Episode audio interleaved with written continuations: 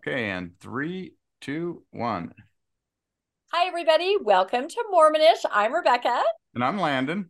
And we have a very exciting guest in the house today. We have our friend Monique. We are we've been trying to schedule this for so long, and we are so happy to find her here with us today. So we have a very interesting story around how we even ever ran into Monique. And Landon, you can probably do a better job than I can. Why don't you tell this fascinating story? yeah, so we we actually met Monique. She was performing at a uh, dinner theater that she performs in. It's called the uh, Salty uh, Salty Dinner Theater. Uh, we've been to it a couple times, but she actually had written the production that we went to see. Uh, we didn't know that at the time, but we went to, to see her, and she was a fabulous singer, wonderful singer, and the production was really fun. And at the end of the production, we went out, and the cast kind of comes out and takes pictures with you. And we just got talking to her, and it was so much fun to talk to her. We had a good time talking to her. And at the end of the show, and then we took pictures with her and left. And so the next day, I got on Facebook to uh, kind of put some notes on the Salty Dinner Theater and say, "Oh, we really enjoyed the production." And I I ran into her Facebook link and I I went to her and I said, "Oh, uh, there, there's the the gal we talked to last night."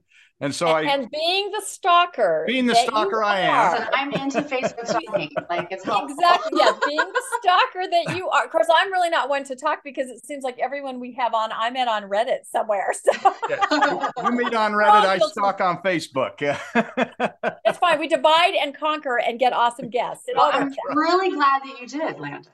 Yes. That's right. So I saw I saw her profile. I I, I went to it and I started reading uh, up on her. Uh, you know who she was and on there, I saw several comments that kind of made me think, is she an ex Mormon? Or it sounds like she's Mormon, then it kind of sounds like she's not Mormon. So I just I just messaged her and said, Hey, it's me from last night. I've really enjoyed the show.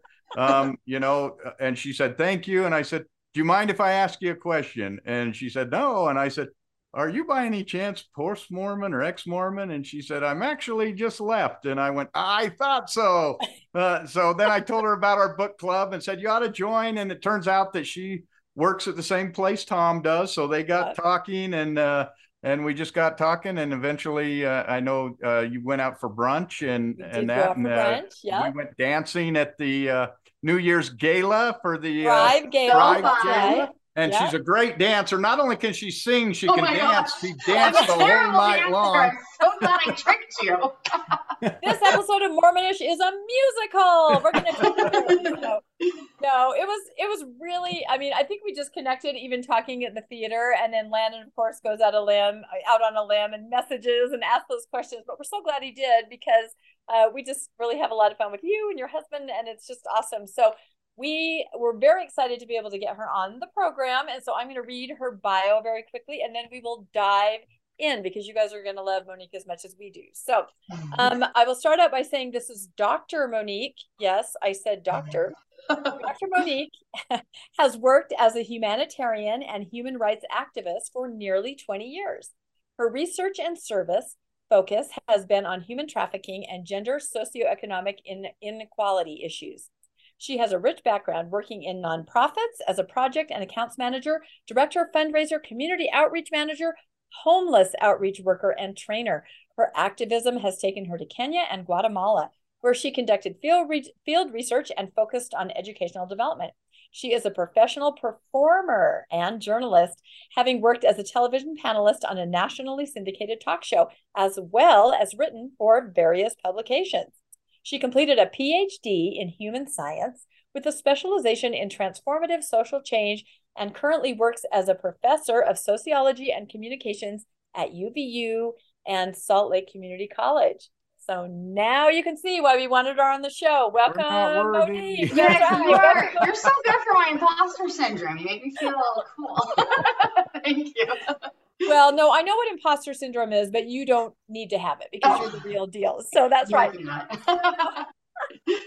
I guess our first question for you, Monique, is just to tell. I mean, we read a little bit about your professional background, but just tell us about you, where you grow up, where you grew up, who you are, your family. Just tell us whatever you'd like to talk about.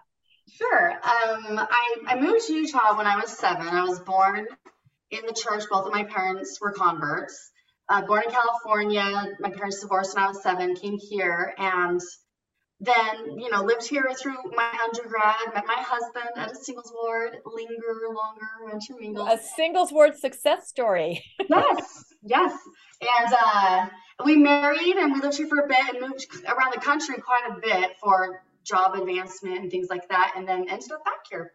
And I have four little nuggets, two girls, two boys. We live in Highland, Utah, and that was my bio. I don't know what else there is. I love. There it is. She's I love so Netflix modest. and soft socks and, and heaters and and tea. And tea. Wow, it's almost like a Tinder profile. There you go. there you go. So, and you're so you're a professor at UVU, yet you also oh, look, my set's falling apart. You're a professor at UVU, yet you also um you're involved in the theater world. That's really exciting. yeah, when I was younger, I was trying to be a famous superstar. Clearly, I didn't make it, but and that's, I'm fine with it now. I love my life now, but I still love performing in the arts. So it's more a hobby that I do when I have time, but I love it. Oh, Well, that's the- awesome. Yeah, the the uh, play that we went to at the Salty Dinner Theater, she actually wrote it, uh, and it, it was really well written. Uh, it, w- it was It was fun. Very my good. daughter was in it, so it was fun. That's Yep, right. your Your daughter daughter was the was creepy bird. crow in the cave. She was a Right. killer. No, because we we sat there, we really enjoyed the play, but we kept going, God, this is really well written. This is really well put together, you know? And I wonder who wrote that. That was the question we were asking. So yeah, we were really excited to meet you and all of that. So that's great. How many have you written for Salty? Is that your first one or do you I think collaborate? that's probably Or the first one I've done solo. There was a little collaboration, but I was the primary writer. But I've collaborated with others a lot, quite a bit on different scripts. that's so. awesome. and we It's probably a- ought to explain that what Salty Dinner Theater was just gonna is say. is you you actually go and eat at a at a restaurant and they perform in the restaurant. So you're Yes. eating while they're performing and they're dancing around you and there's audience participation. It's a lot of fun. We've been to several of them, but uh, I think yours was my favorite one. It was it was very well done. So It's so fun. It's a lot of fun. There's no fourth wall, meaning we connect with the audience and improv. It's wild. it's fun. No, it really is. So, and then, so uh, being a writer, which you are, um, that will, I think, eventually segue into the next thing that we're going to talk about. But at this point in your life, you are, you're both faithful, active members of the church. You're in Utah. You're living the dream with the kids and having callings. And uh, what? Tell me about your callings. What were you doing? Um, well, the louder I got, the less um power you know, like my callings Yeah. were, were such that I had less of a voice. so I've been, I've been in I worked in the women's presidency for a while, which I loved, primary presidency. Um, my husband and I did a lot of gospel principle teaching. Every time we moved, they keep giving us that, you know, calling and youth um Sunday school, mission, ward missionary, things like that. Yeah. The kind of stuff where you're just outgoing and you're working with the Yeah. kids. And yeah, I can I can see why they would call you to that. Absolutely. I mean, that was I can see being in that Sunday school class would be really fun and exciting. So that's awesome. Just living the dream and and going along hmm until ever the choir director? Oh, no, they kept. They always were like, "Oh, you sing. You should direct the choir." I'm like, "Do you under- I I can do that. I'm a solo singer. I was in choirs, but Yeah, you, there's you sometimes can a really sing. disconnect. So There's a I- disconnect on music callings, I find. Like they don't quite understand. Like I they know, think, like play the "Oh, organ for us. play- I just because I sing, I can't play the organ. yeah, no, that's exactly it. No, I played the piano, but I couldn't play the organ. And I was in a ward once where they go, "We want you to play the organ. Uh, we're going to give you organ lessons. They're going to be every Saturday from nine until three, every You'll Saturday you'll just for like five months." how to do And it, I'm right? like, it was one of the first times that I ever said no because I typically didn't, but that was just I have little kids in soccer. I'm not going to be taking wow. organ lessons every Saturday for, you know. Looking back though, had I done it, they were free organ lessons. I might be in the, you know, in the conference center right now. But yeah. you missed an opportunity. I missed an opportunity. So, all right, uh, we digress. It's okay. There's so many tangents. So then we come to a point where there was a very famous talk. Landon, why don't you discuss that? Yeah, I think we all know of, of uh, Elder Holland's uh, musket talk at BYU, and it stirred up quite a few uh, people. Got stirred up from that, and Monique was one of them. Uh, in fact, I remember this. I didn't. I didn't know this till she told me that she had had put this article out, but I remembered it when she when she sent it because it was written by a faithful member and was very critical of the musket talk. And I remember reading it in the paper going, wow, this person's got some guts if they're active uh, because it, yep. it's very strongly worded and it, it, was very well written. So it's, you know, once I learned that, you know, you've got a PhD stuff and you're a writer, I understood why. But I was going, wow, this is really, really. It was, I was scared. I, oh, I bet. have the article, Landon, to pull up? Did I, you find it? I do have the article. Yep. Okay. Can... Yeah, because I would, you know, and I I would imagine once we show it that some some of our viewers will go, I remember that because the unique thing about it was that you were faithful, and yeah. yet you saw that talk and you understood the damage um, that it was doing and could do, and you had to speak out. So let's talk about that. Tell us your mindset, how you heard about the talk, uh, what your reaction was, and what made you decide to do it. Because it's a big step to write something like that. Yeah, a lot of us felt that way privately, but to take it to where you took it, that's a whole different thing. And I'm bringing it up like, right now. Oh, here we go. Oh, thank you. here we go.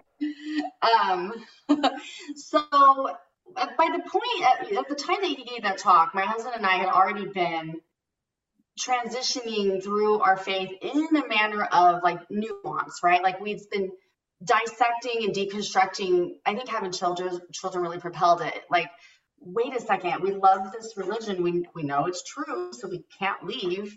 But holy cow, like this stuff is wrong. And I, and I had originally, I mean, my brother's gay. And I remember when he came out, it's like, I love you, but, you know, you're sinning. I mean, that's where I was at, you know?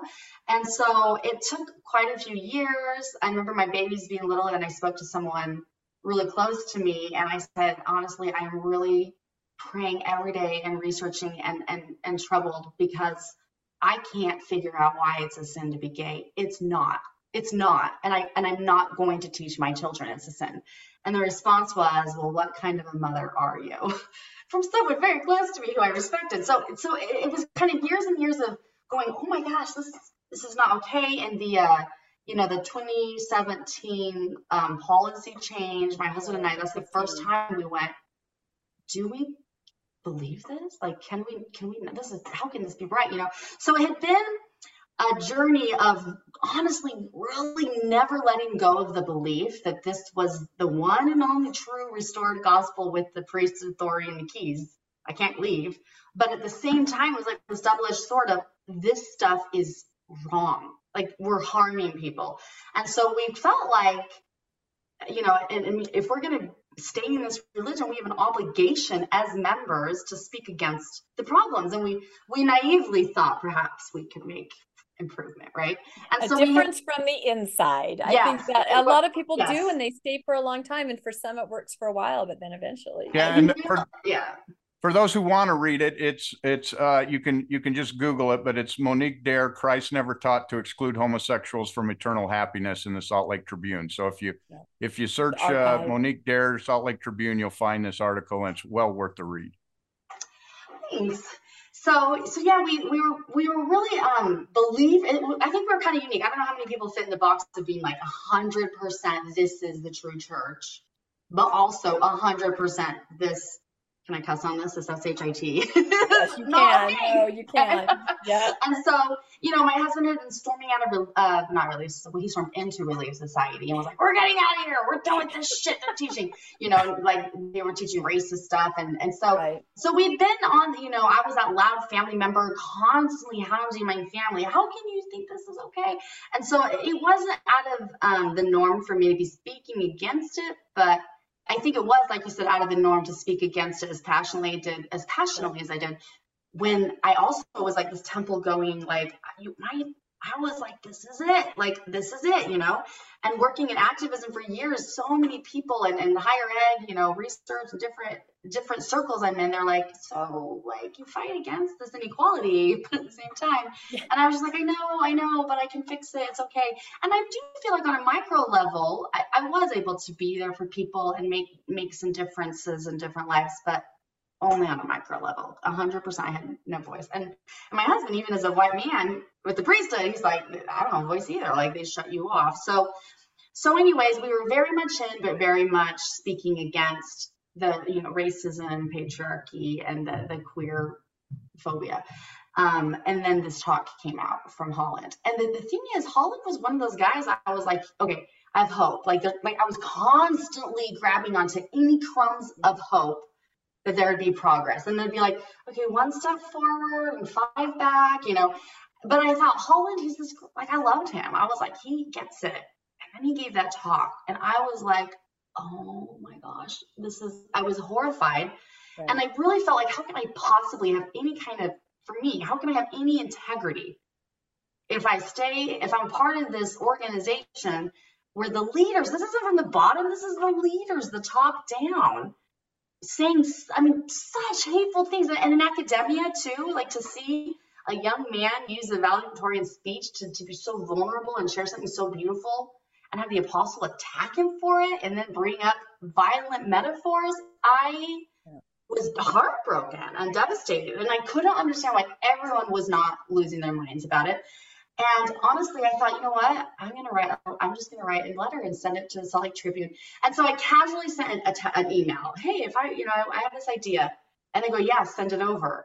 And I spent, I sent it by Friday. And I think I spent three days in complete anxiety. Like, should I do this? I can't do this. What's going to happen? Did your husband know that you were thinking about it? Was he? Oh yeah, and he's as nuanced. It... He's a, he's always been like he's like, do it, babe, like a hundred percent. But I, I was like, I don't know what will happen because if you read it, it's not gentle. I mean, I'm really angry. I mean, I'm you know like. No, that's like, why it stood out. That's why both you know? Landon and I remember reading it and I think like sharing it. Like I shared it with my husband, you shared it with your wife. I mean, we shared it around and went, look at this. I mean, it was very I love that you guys saw. I don't know how many people read it, but um, but you know, when I finally was like, I'm doing this, I, I remember I was getting off the freeway heading home and I'm just praying in my heart, petrified.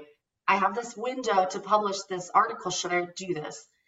And I swear to you, call it universal energy, God, whatever it means to you, this, this thought came very clearly to me. Read the lyrics of To Dream the Impossible Dream from Don Quixote. Don Quixote. That's your that's your answer. Oh I was like, God. that's weird. I'm I'm somewhat familiar with the song, I don't remember it. And if you read the yeah. lyrics, it's like, oh my gosh, it's it's basically calling someone to courage and just to do something bold, no matter how hard it is, because it's the right thing. And I was like, okay, God, I'm doing it. I'm going to do it, you know? I and love I that he spoke to you uh, through show tunes, one yeah, of my favorite things. Like, so no, and that is one of my favorite songs. So see the the energy, whatever's there, knew how to reach you because yes, you are. And I, I, remember I read these words, and it was just you know I I don't have it memorized, but if you look it up, I was sobbing. There was no denying. I'm like I'm doing this. Like I can't. And I didn't think it'd make a huge difference, but I just felt like it's what I needed to do. And so that's how it came about. And, you know, there wasn't, I thought there'd be fallout. My family was used to me being loud. I did, you know, I was disappointed that family and friends that were really TBM were like, oh, well, that was a little harsh. I hope the apostle's okay. I'm yeah, like, what, like, what like do the apostle's okay? What about all the people killing themselves? They're not okay, you know? So they really asked if President Holland would be okay. Oh my! God. Yes, they were worried about him because I was too mean to him. I'm like, he didn't even read it. but why are you worried about that? You know, like oh. you're missing it so so painfully. Um, I said, and I had been meeting with my bishop because I was I was struggling. I was like, I'm not going to leave. I have this determination. I will never leave. I'll never be weak. I'll never lose my faith, my faith, right? But I was like, I can't reconcile this stuff. And so I was meeting with him a few times and I was like, I need a spiritual mentor that can help me see hope here. And that, you know, he's really sweet, but you know, I was just debunking all the the the terrible gay yeah. rhetoric, pot talking points, you know. But so I sent it to him. I said, "You need to know this is where I, this is where I'm at. I just sent this to the apostle. This is how I feel." And he was very kind and gentle. You know, it's it's Bishop Russian roulette. I mean, I think I could have had a worse experience, but he was like, "I'm so sorry you're suffering," and but it's always like a little, how do we deal with this strange TBM yeah. that's so loud and obnoxious? You know. And now and, she's uh, written something in the Tribune. Yeah, it's a next level thing. Overall, it was the reaction. I mean, I'm sure whispers behind closed doors. Um, a few people were really touched and thanked me, but it, it didn't cause too much fallout. did did like you find sometimes you'll do that and you know you'll you'll hear the outspoken ones, but then people come up and say, I read your article. Way to go. Way to go. Yeah, I think I had a few friends like message me, you know, things like that. But it was people were really afraid. A lot of TBMs were, I think, afraid to boldly because I think it resonated with some people, but it was controversial and people are afraid. A lot of people are just afraid, you know. Wow, that is so interesting. And so, so the article's out and not really any fallout. So then explain to us how you ended up on the other side of Mormonism. Sure, if I you mean, were determined and the cognitive dissonance, because it sounds like you were a hundred percent in and a hundred percent opposed to yeah, like the November 15th so... and things like that. And everyone can probably relate to this. There's a point where your brain just goes nuclear. So right. we love that drama. No, I'm kidding. Just share no, whatever. It's, it's, it's a necessary process. I mean, I was we my husband and I both had a temple recommend when we stopped when we were wow. like we're done. I mean, we were we were in like I was because it, it almost feels like you don't have a choice if you really like this is the one and only way I can be with my babies forever. What can I do? You know, right. like it, it's so the cognitive dissonance. And I had like um, you know, extended family that have left and been like, hey, Mo, did you happen to read the CES letter? And I was always like, oh, yeah, yeah, I know there's crap in the history. I don't like polygamy, but you know what? People make mistakes. Like, I didn't realize at the time, I thought I was being open minded, but I was still really stuck in the cognitive dissonance, you know, like I think I was crawling out of it, but it's so right. intense when your whole identity, your whole life is wrapped up in this, you know? And so, I mean, I had a lot of childhood trauma and like, leaning on Christ and and this and my faith and my spirituality that I'm like that's how I got through it. So how do I how do I detangle my identity and my healing, you know? And so it was so challenging in that way. But um but as you know, during COVID, we weren't going very much because nobody wore masks. And I'm like, well, I have yes. children, I don't want to get COVID. So we, and, and in any case, we also were homeschooling, and I've always been very focused on teaching my kids all the different religions and theologies and and we were really learning more mindfulness and meditating and and I was like who you know we were really praying to Heavenly Mother they loved praying to Heavenly Mother we're little feminist children and so um, we were really all while journey. being active and going yes. to church at yes. home. You were. I would hate to be your child's primary teacher. They must. Have really- well, I, to me, I was like, okay, even if Georgia is true, they're maybe they're you know that doesn't mean I. I basically started following my own authority, my own gut, and I taught my girls. I never taught them anything different than this. What an old white man says on TV or in the newspaper or whatever is not is less far less important than what you feel you're supposed to do like your connection to your source that's primary you know so in that way our transition wasn't terribly challenging as far as like feeling spiritually lost.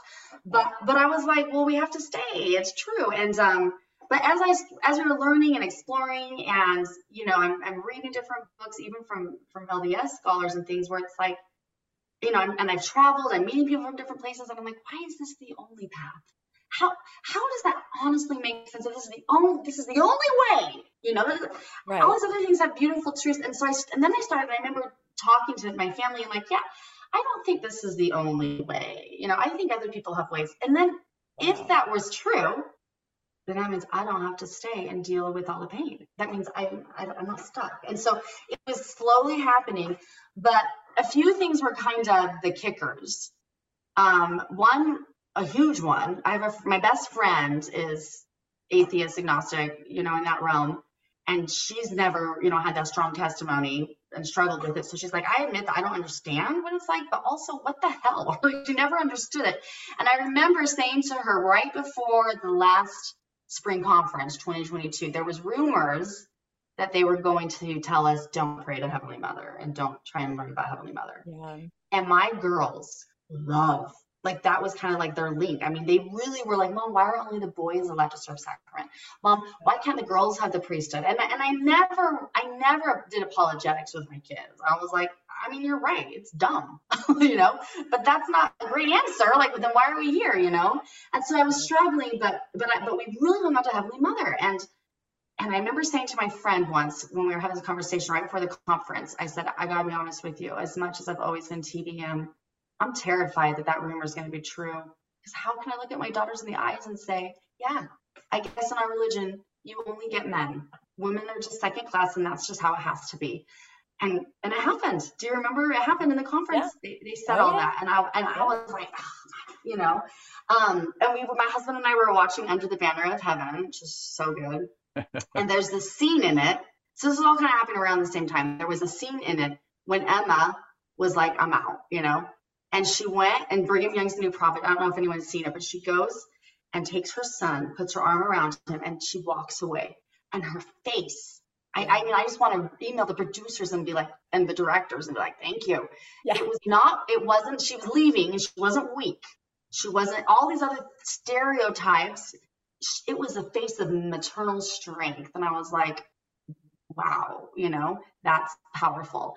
Um, and we had got, we went recently also to the Pioneer Museum, the uh, daughters, daughters of the Utah Pioneers. Yeah, I think yeah, the one next to the Capitol. Yes, uh-huh. yep. Oh, we were just there a couple months ago. Yes, yeah, there's a billion, you know, objects, portraits, clothing, etc., from pioneers and tons of women and we walked through it and it was so my, my, my daughters are just they're little empaths empaths i mean they, we really are sensitive to emotions and energy. And i just remember thinking to myself even damn this is a depressing place why is this a depressing place? why is this so sad and negative? And my daughters were like, Mom, this is so sad. And we went home and they were sad for about 24 hours. And I'm like, well, we shouldn't be sad when we look at museums of our pioneers' history. That's supposed right. to be these happy, wonderful people that embraced it, you know? And, um, but the, the ultimate was my husband said, uh, we had friends over and we were, we were conversing about this. And he said, you know, if I were a woman, I could not be a member of this church. And I went, and he'd never expressed that or anything well, like that before. I mean, he has said to me talk. once before, and he's always very supportive. But and I found out after the fact, he was like, I could have left when the policy changed. And you know, he never really, he always, he never paid tithing. We'd fight about that.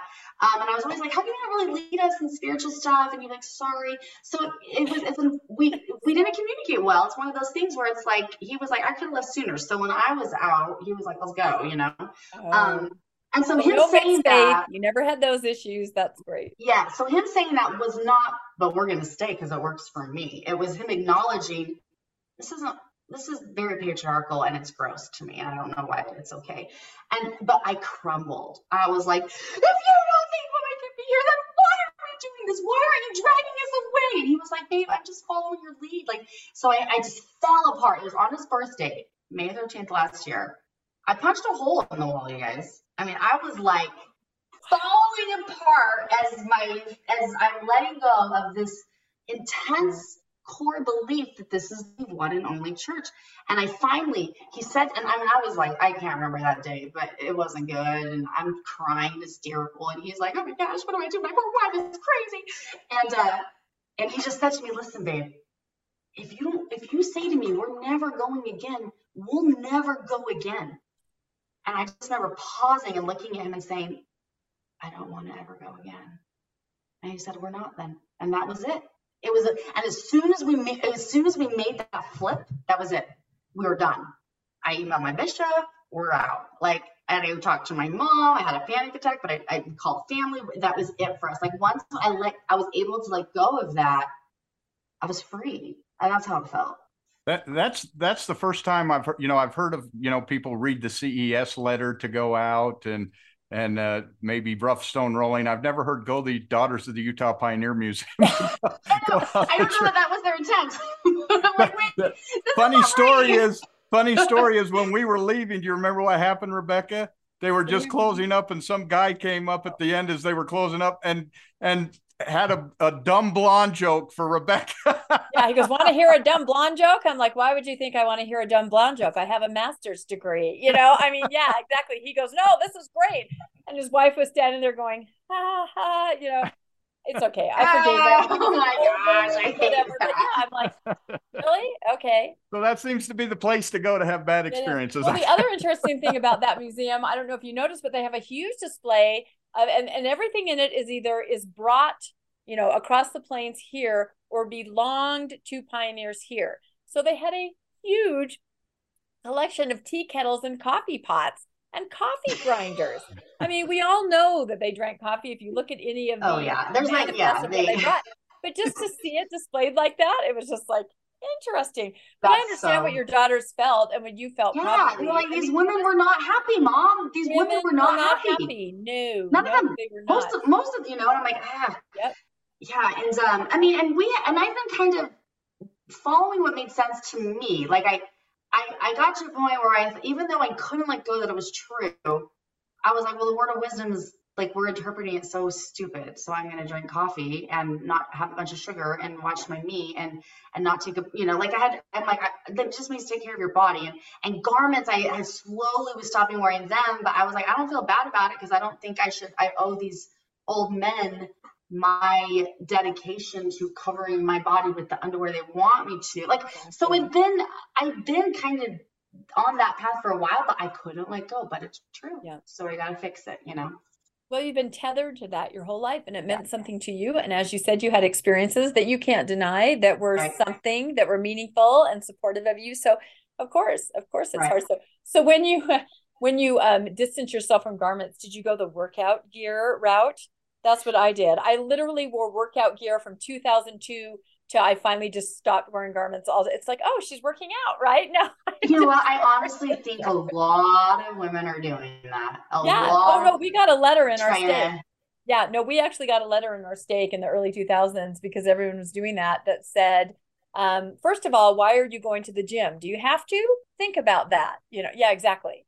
You should be at home cleaning maybe, the yeah, house. no, it was like, why are you, you know, I don't know what they were afraid of. And then it said, if you do go to the gym, make sure that you change out of your clothes right away. And I just thought, oh my God. well, I mean, I remember we lived in we lived in. Memphis when the new remember there was a, tra- a transition I don't know 10 years ago or so 15 years ago where the garment thing got really intense like Yeah, don't wear it you know wear your garments for this and this and this and it was they specifically would say like doing yard work you Yep. need your garments and I'm Yeah. like do you know how intense the heat and the humidity is yeah, in Memphis like we're having heat stroke here yep. this And feels women like have their own issues with garments. Weird. Okay, Landon, plug your ears. We're going to talk about that. Yeah, there are major. Oh It's yes, it's interesting not healthy. That's that's how I started. I'm like, I'm not wearing the bottoms. They make me. They make me yes. And then Isn't that funny? Like, eh, I need the tops. So, Yeah. but I just kind of I wore t-shirts still because I was like, I don't want to be judged. You know. Yeah. Like, Oh, no, that's exactly it. modest, but I'm not doubling layering my clothing. Oh, I used to keep a garment top. I finally, I finally graduated to this maybe like two years ago. But I would first I would just wear garment looking clothing, but without the garment under it because I I literally Ah. feel I didn't have a name for it, but I felt like I had body dysmorphia as soon as I put them on. Like I remember being, you know, I got married when I was a little older, 25. So I'd had plenty of years to be wearing all the fun stuff. made. And I remember putting them on and I literally felt like I had gained 30 pounds. I felt I completely Well, that's the thing. You're so it's so so- unflattering. and And I hear so people say, flattering. Yeah. You just want to leave the church so that you can Yeah. feel sexy. Well, so No. what? Yeah, Why what's wrong? can't I feel sexy? Why can't I feel wo- You want to feel sexy. That's mean, right. Should I just wear a tent? Like, is that where we're at? It's so. It was so. No, to it's a me. big deal. It really is. I mean, maybe not as much for for guys. I have to laugh at my husband because you know he stopped wearing garments, but then he goes, "Hey, can you buy me some white t-shirts?" I'm like, "Well, sure." You know, he's used to that, and then he goes, "What about some like white boxer briefs?" TMI, but he literally looks like he's wearing garments. He has Uh, yeah. would you do that? But Well, I'll tell used you, my husband. My husband has a little boxer briefs now, and I'm like, oh. Yeah. Well, this is oh, the a nice benefit. change. Again, Landon, plug your ears. I get to. I get to now- talk now. Don't show us your boxer I briefs. went right to those too. but I used to keep a garment top in the car, you know, in case I would was Oh headed to a relative's, you know, like maybe I'm at work and then I don't know I'm going to go to a relative's house. And, you know, then I kind of graduated to this. And now I feel like, I, you know, I cannot, I even, I can't really wear short sleeves. I can wear long sleeves, that's fine. But as something that's here, I can't It's do it. almost So here it is. February. And yes, or almost February. I am wearing this because, you know, well, I also wear it on Mormonish because, and my other programs I do, because I don't want there to be any confusion about kind of where I stand. You know Isn't what I mean? And isn't it's a that very funny nice that way showing your shoulders say, yeah, is such a statement here? that inch means, oh, it's like a line probably, in the yeah, sand. no, but that way it's clear. Oh, she's nuanced, or maybe she's more post. It explains well, who you are. And I'd have people, they'd see that, you know, if I posted pictures right. going out to an event in a gown with no tank top or with yes. no shoulder cap. I mean, I'd have my sister would run into people that I barely know that she didn't even know, like coincidentally. Oh my gosh, like this happened a few times. Um, oh, I noticed your sister is not wearing her garments anymore from her Facebook. The garment police. Is she leaving the church? I'm like, oh, that's so icky. Like, stop it.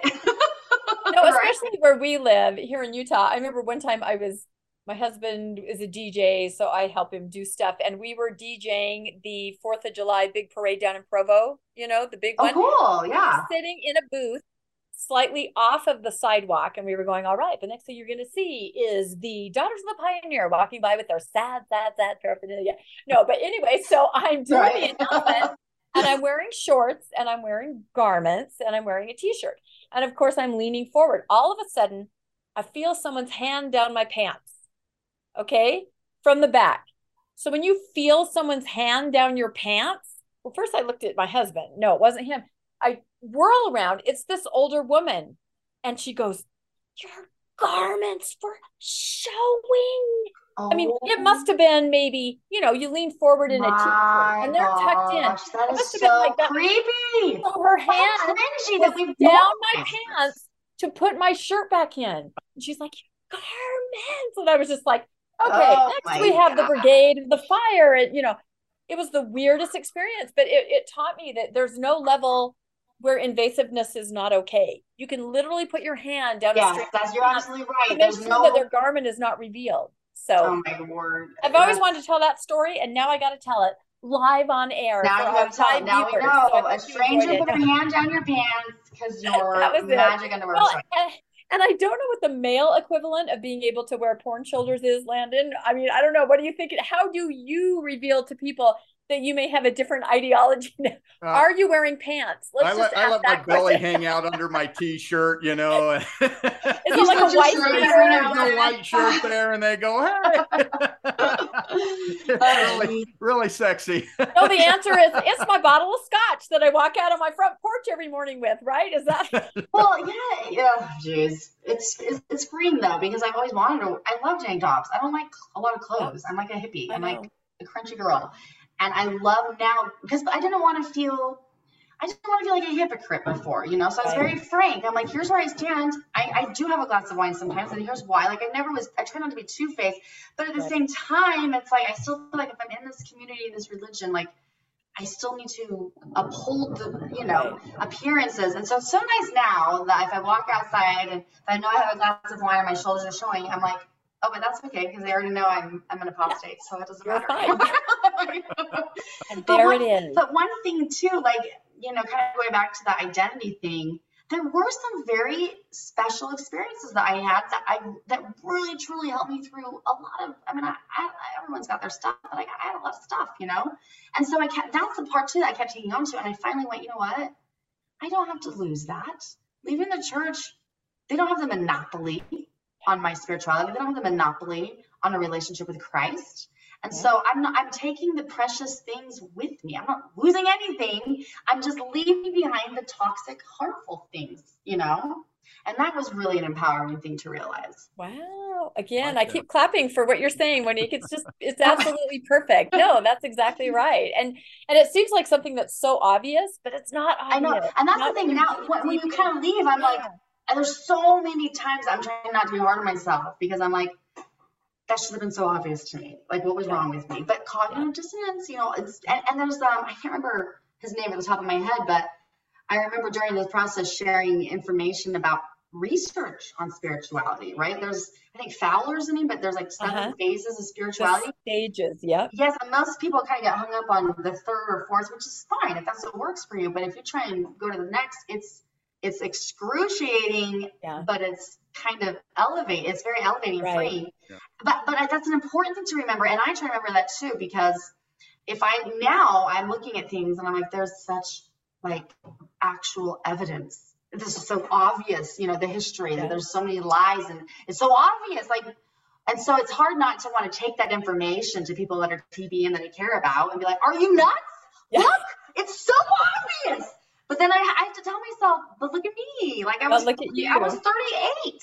I was Yeah. 38 when I was able to, and I was, I'm an educated activist. I'm like, and it still took, and I Dr. thought, I thought right? and I thought, right, oh, I, that's I right. don't, I'm not an apologist. I see it for what it is. And I, and I still Right. didn't, you know, and so it reminds me to have a lot of grace and patience because spiritual journeys are individual and intense. Very That's right. And they're very complex. It reminds me of, and Landon was at this event too. It was Thrive two years ago in Salt Lake, where Natasha Helfer, do you remember this? Yeah.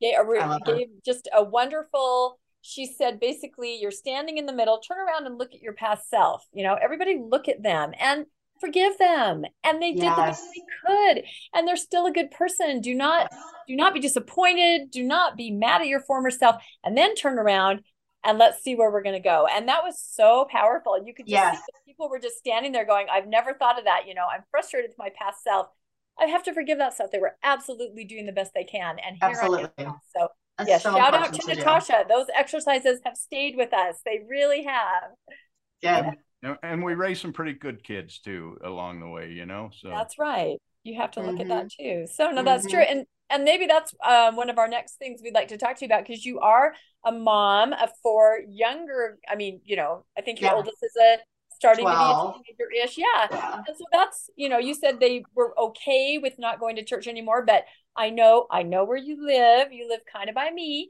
and it's I always call it a bubble inside a bubble inside a bubble. So there are some some challenges to navigate. Maybe do you, Right. like to share? Because I I don't think we've Yeah. had anyone on Landon to talk about that phase of life, which is very important with navigating with the kids. Right. Well, you know, it is it's very hard because I do feel like because of our own kind of spiritual journey and teaching them to have their own authority and our kind of very feminist approach to to looking at religion and things like that, we um we were able to transition spiritually kind of seamlessly because from the day we were TBM to the day we were like we're out, which was literally within a day. Like once I was like, I don't hold on to that authority, I was like, then I'm done, you know. Um, nothing changed as far as our spiritual beliefs because we'd already been kind of like doing our own, you know, following our own instinct and our own personal revelation. Call it whatever you want, the Holy Ghost, my gut instinct, whatever you want to call it. I think it's all the same thing, right? And so I'm grateful for that because that made it not too jarring for them in terms of like, oh my gosh, now what do we believe? But it was still hard, you know, because I mean, I was like, this is true, kids. We're gonna go to church, and and she's excited for young women's and getting, and she was um getting ready to, you know, she I think we had just done her temple experience for the first time, which frankly I was very like, honey, there's some weirdness.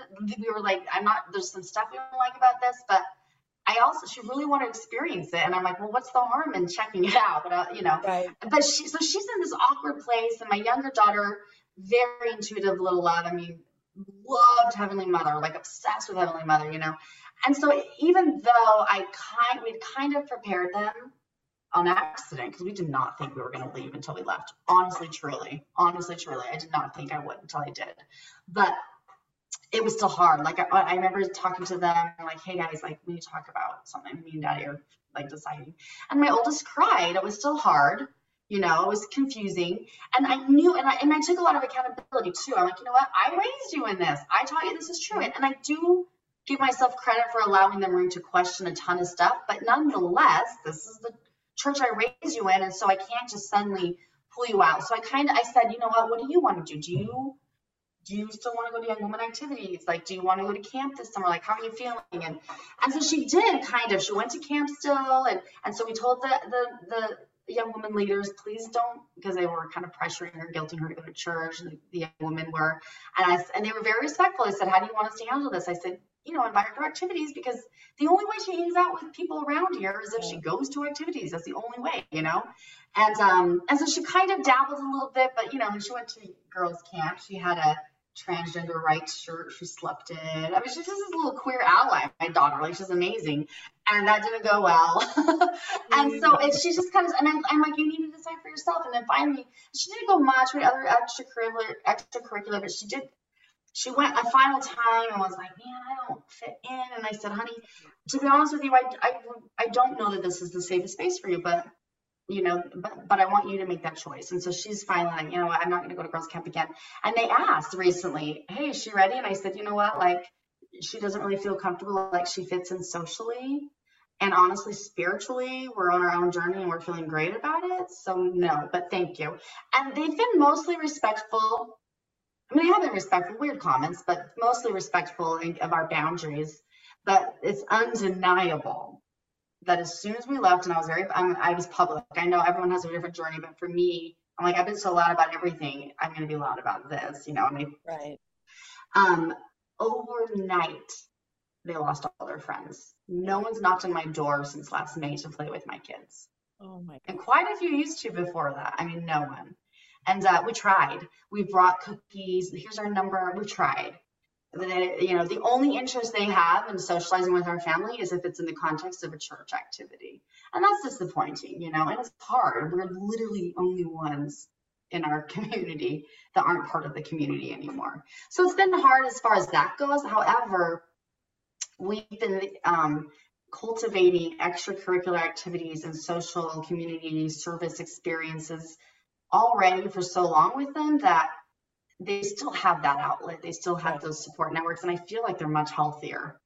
So oh, that's awesome. Yeah. And you know, I would bring up um, the Thrive organizations. Um, those are wonderful. They have them in you know lots of different cities. They have an overall one.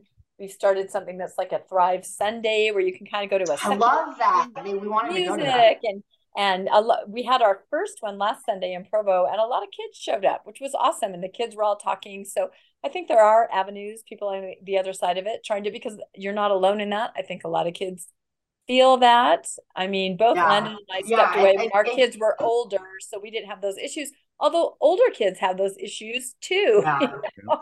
To be totally I honest, have a hard time. Who do I date? Everybody. Yeah, who do I date? I know. Well, and like my daughter has this crush on this boy, this cool band program she's in, and I'm just kind of deep down my heart cringing because I'm like, are the parents going to tell him he can't talk to her when she says she's, you know, like it's legitimately maybe, honestly. Okay. And it's going to be hard. Yeah. But yeah, it's going to be really hard. But wow. we, we did find out there is a Thrive for singles too. Uh, oh, cool. The thing on Sunday. So yeah. I didn't know that. And I, I'm not exactly sure how you get in touch with them, but that's yeah. uh, something for singles. there's a lot of, there's a lot of great, we're, we're not lacking in that, in that realm, you know, it's, it's disappointing but we're okay. Right. Know? Well, if you think about it, when you're in the church, it's plug and play no matter where you go. Like if you move to Minnesota tomorrow, your kids will be plugged in. I mean, and that is the beauty of it, that community. Yeah. And we um, moved a lot. Really is, you know. Yeah. And I think it's important to allow ourselves to honor the positives. Like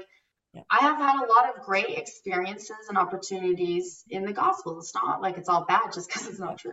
you know, yeah. there's still, and, and I think it's okay to allow ourselves that. Um, and and maybe grieve the loss of that community but on the same hand it it doesn't feel like a loss if they don't see us as we are like i'm not interested in those kind of relationships for my children i don't want that for them right. so so be it you know no, and I think you've really stated what Mormon ish, our podcast is all about. There's a reason it's called Mormon ish. We're still Mormons. This is my soapbox. I say it every time. You know, well, there's faithful, there's nuance, there's post. They're just doing something different that culturally and everything that we believed in all those experiences that we still hold in our hearts that were wonderful we're mormon-ish and so right. we can talk about it and and navigate it from there so yeah it's part of our exactly. identity still you know and i think you know there's a lot of it was meant to gaslight and scare people from leaving but there's a lot of attack on members who leave yeah. You know just totally diminishing us to just being these like angry people that can't let it go right, right. um and that's frustrating because it's not well, it's okay if i can't let it go. This has been my whole life. It's okay if i'm still trying to untangle it. It's okay if i'm still trying to figure out what i can value from my entire life experience in this versus what i'm learning and unraveling and, and, and how i'm supporting and, and validating where i'm at now like and and also it's okay to be angry you know that doesn't absolutely. I feel it's, it's frustrating when people say obviously it's true because you left and look at you now you're just like angry and sad and i'm like do you say that to people that leave an abusive relationship and they're angry when they leave mm. Do you say you should probably go back? Because look how upset you are right? No. And i do think it's important everyone's journey is different and i do think it's important to to validate that process of the transition but to, to keep going right? Like right. staying in a place of anger doesn't help. It's not a healing place. It's probably it's a necessary step that's not a healing place and that's why i love your podcast to kind of highlight hey here we are. We left and guess what we didn't lose everything. It's okay. But we also don't want to diminish exactly what you said that different people t- their journey is different and some yes. people there is so much trauma. Right. It's probably annoying to see a podcast like this going, "Hey, we're doing, you know, because that's not everybody's story and it hasn't been our story the whole time.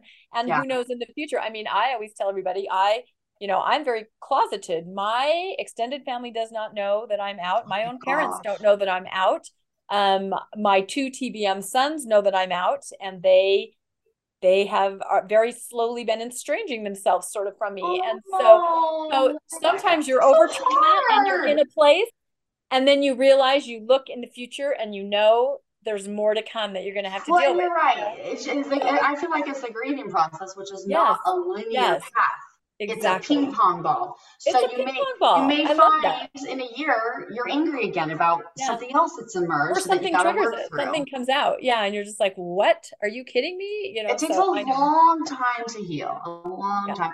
And we need to give ourselves grace and respect that journey. Yep.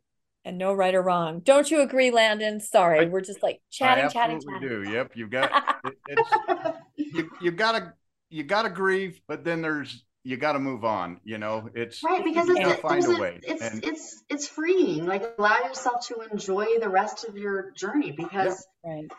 i you know i got a lot out of it but i was stuck in a box and now it's an exciting journey the right world's open yeah. yep yes and i think it's a very the more i'm like how i'm like trying to navigate this the more i'm like oh my gosh you know this belief that that's the one and only is so harmful and it's yeah. so not true and it's breaking families apart you know? The reality is if we embrace there's a whole bunch of paths. There are right? Yeah. we're really looking for self-actualization. We're looking to heal. We're looking to learn. We're looking to be more enlightened. And, and there's various ways to do that in various cultures and various parts of history with with a lot of themes that all line up right? Yeah. and if you understand that we're almost a kaleidoscope here we're going to speak against the harm, but but honor the rest of the journey. There's nothing wrong with someone saying, you know what, this path isn't working for me.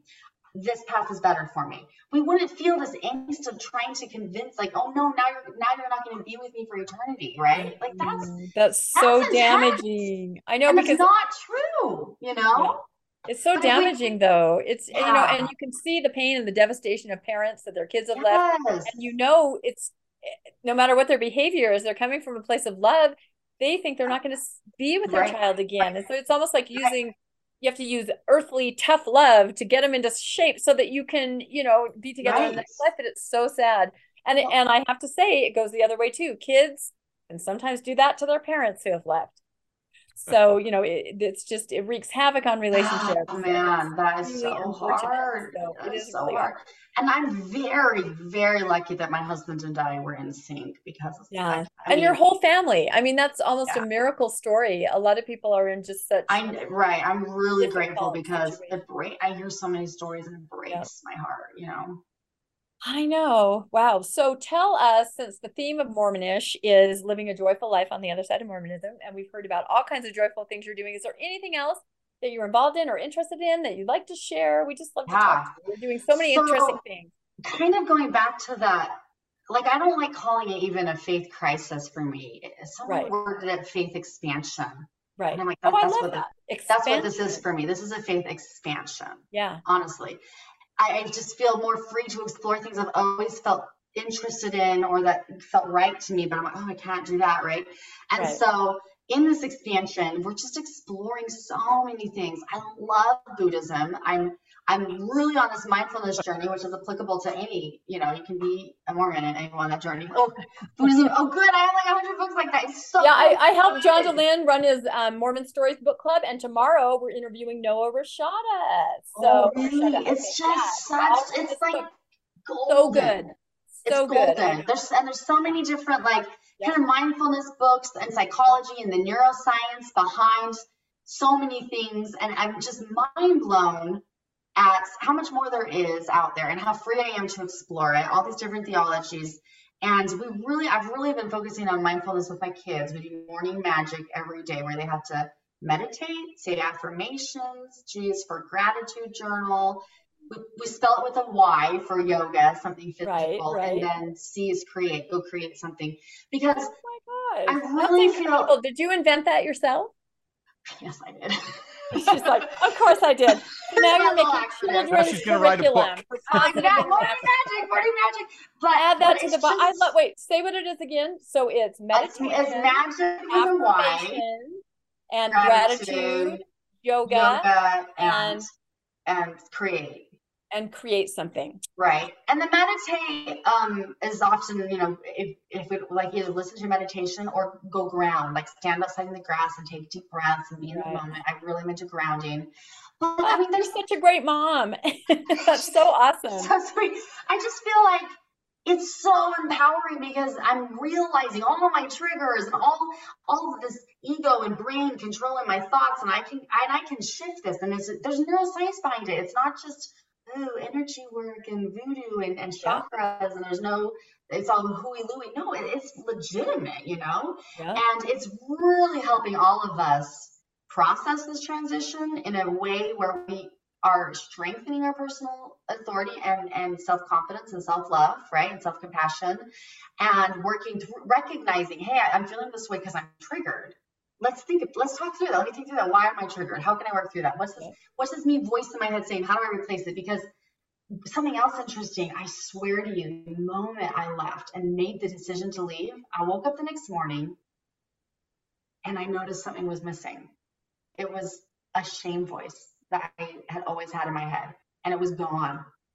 And I didn't know it was there, but I realized I don't feel shame while I'm doing X, Y, and Z, or or I see like a picture of uh, Gordon B. Hinckley or something, and I instantly, I'd almost feel like, oh no, I'm supposed to, and then I realize, wait, Yeah. I'm free of this. I don't have to Yeah. just blindly be, you know. And so I honestly am so passionate, and, and I love that it's picking up. It's kind of trendy now, but I'm so passionate about mindfulness and, and understanding like Buddhism approaches and things like that because I think no matter if you're Mormon, atheist, Buddhist, it doesn't even matter. Like we all can use these tools to overcome all the kind of indoctrination and the and the and the groupthink and the the shame. Like the shame is the worst, right? Brene Brown has changed my life. You guys know Brene Brown? Oh Life yeah, Brene. Brown. Yes, our book club is reading. I can't remember which one. What are they? I don't remember which one in a is couple either, months. yeah, There's so many up. good ones, right? But um, yeah, no, there's so many good ones. And, and Oh here's my, gosh. theory. Here's my theory on this, right? From a symbolic thing, because I think most things in religion are probably all symbolic, right? The Bible, things like that. I think there's some truth that's beautiful, but I think it's mostly symbolic, right? Um, I, I this is a weird thing. I'm just going to share it with you though. I really and studying Brene Brown and all these different things and, and, and Buddhism and, and Hinduism and, and and the history of Islam, everything. I've really been focusing on, on shame and recognizing this is this is a bigger deal and this plays a bigger role in everything than I originally understood, right? And so I honestly think, I mean, even what's that what does Satan say in the temple when he sees Adam and Eve naked? What does he say to them? Yeah, he says you put some clothes on. Ashamed. You should Yeah. be ashamed, right? Yeah. So to me, Satan represents shame. This this is toxic. It blinds us. It weighs us down. It's his voice in our head, and we lose our. We, we're almost unconscious and just controlled by our brain, which is just shame, shame, shame, shame. And there's a lot of trauma response in there too that may have been helpful before in our past that's not helpful now. But I honestly think you could say shame and Satan are synonym, synonymous. They're synonyms. And and Christ, whether you know, you you don't have to believe he was anything but a great man to still maybe understand maybe the symbolism.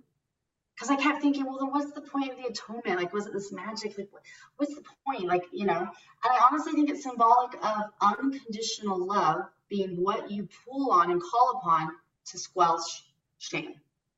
Wow. Christ and atonement is how you conquer Satan. You can look at it as unconditional love squelches shame. Because I think shame is the core of so many of our problems.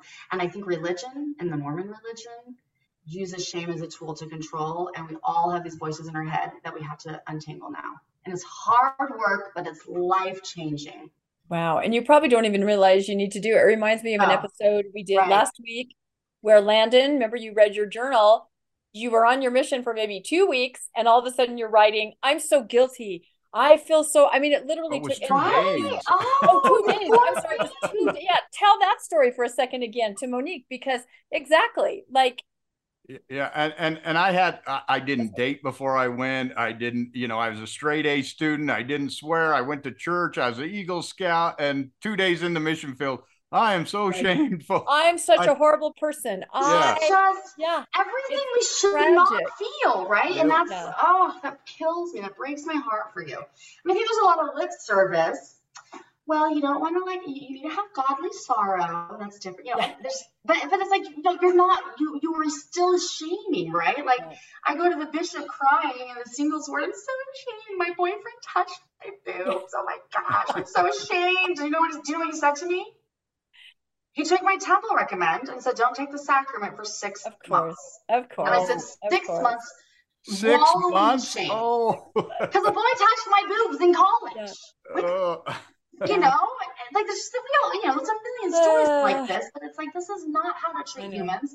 This is not how Christ For- for doing- us. for doing what college kids do. Yep, and that's what you do. What do you want from me? Well- I don't even drink alcohol. I'm in college. What do We you all want from know me? I'm it's a a control- virgin. Come on. It's a control technique. As long as you can make someone feel there's something It wrong is with them and they're broken, I and you're the only one that has the answer, they will return to you over and Yes. over again. And Yes. and once you get on the other side of it and recognize it, it's infuriating. And I'm just so proud of you for raising your children without that. I mean, they are fierce, I can tell, which is just Oh. wonderful. You know, I Oh. love that. I'm trying. Thank you. No, you're awesome. I think that's great. Well, Landon, do you have any other other final follow up questions? This has just been really no, I just fun. want to thank you, gonna have to ladies, for letting me back. listen in. No, I like we've been talking forever, huh? I'm like, oh, I've learned so much. five hours? I forgot you were even there, Landon. Sorry, it was girl talk night. I so- know. so you can have some dude on next week, and I'll just sit in the background. Okay? Well, you can I, I will say, uh, I will say, uh, Monique, it was so fun to watch her dance, but she's just as fun on a podcast interview. She's just a fun person to be around.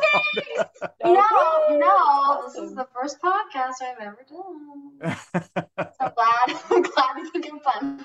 Well, there it is. That's right. All Well, right. Well, we could you- talk I all love what you are doing. This is so important. Like Yeah. we need this community. It's so important because you leave and you're like on an island. You feel, Yeah. you know, it, around here anyway. And and I just think what you're doing is really beautiful. So thank you for doing it. Oh, that's so nice. And I think that's why, uh, to clarify, Landon is not a stalker. But when you do run into somebody that you think might be like minded or might be a friend, we're highly motivated to try to connect with people, Follow you know, and maybe way out of your comfort zone like that, you know? You you all follow your gut instinct, and honestly, I'm so grateful that you reached out to me because it was at a time when I was like all alone in this Oh. journey, and now I feel like I have this whole community. No, it's super fun. You do, and there's all kinds of things going on that I'm always going to text you about. And when you can't do them, who cares? And when you can, love that you great. But I'm reminding me, keep always going to let you know thank you. because I know where you live, and I live just a few miles away, so I get it. yes, exactly. Oh, that's awesome. All right. Well, we are very reluctantly signing off because I think we could talk forever, but I think Landon will have to uh, have Monique back on again. Absolutely, yeah, So yeah, it'll be fun. fun. So thank you everybody for watching, and please uh, like and subscribe and comment and tell us about your journey and tell us if you're doing anything special with your kids. We heard so much tonight about what Monique was doing and just I hope gave you so many good ideas. There's so much creativity out there on the other side and and so much positive light and joy and moving forward. So all right everybody, good night from Mormonish. Thank you. Bye. Thanks for joining us for another episode of Mormonish. We really appreciate our listeners and would love to hear from you if you have a story you'd like to share. You can email us at mormonishpodcast at gmail.com. You can also find us on Facebook, Instagram, and on our website, mormonishpodcast.org. And don't forget to look for us on YouTube and like and subscribe. Keep joyful, everybody.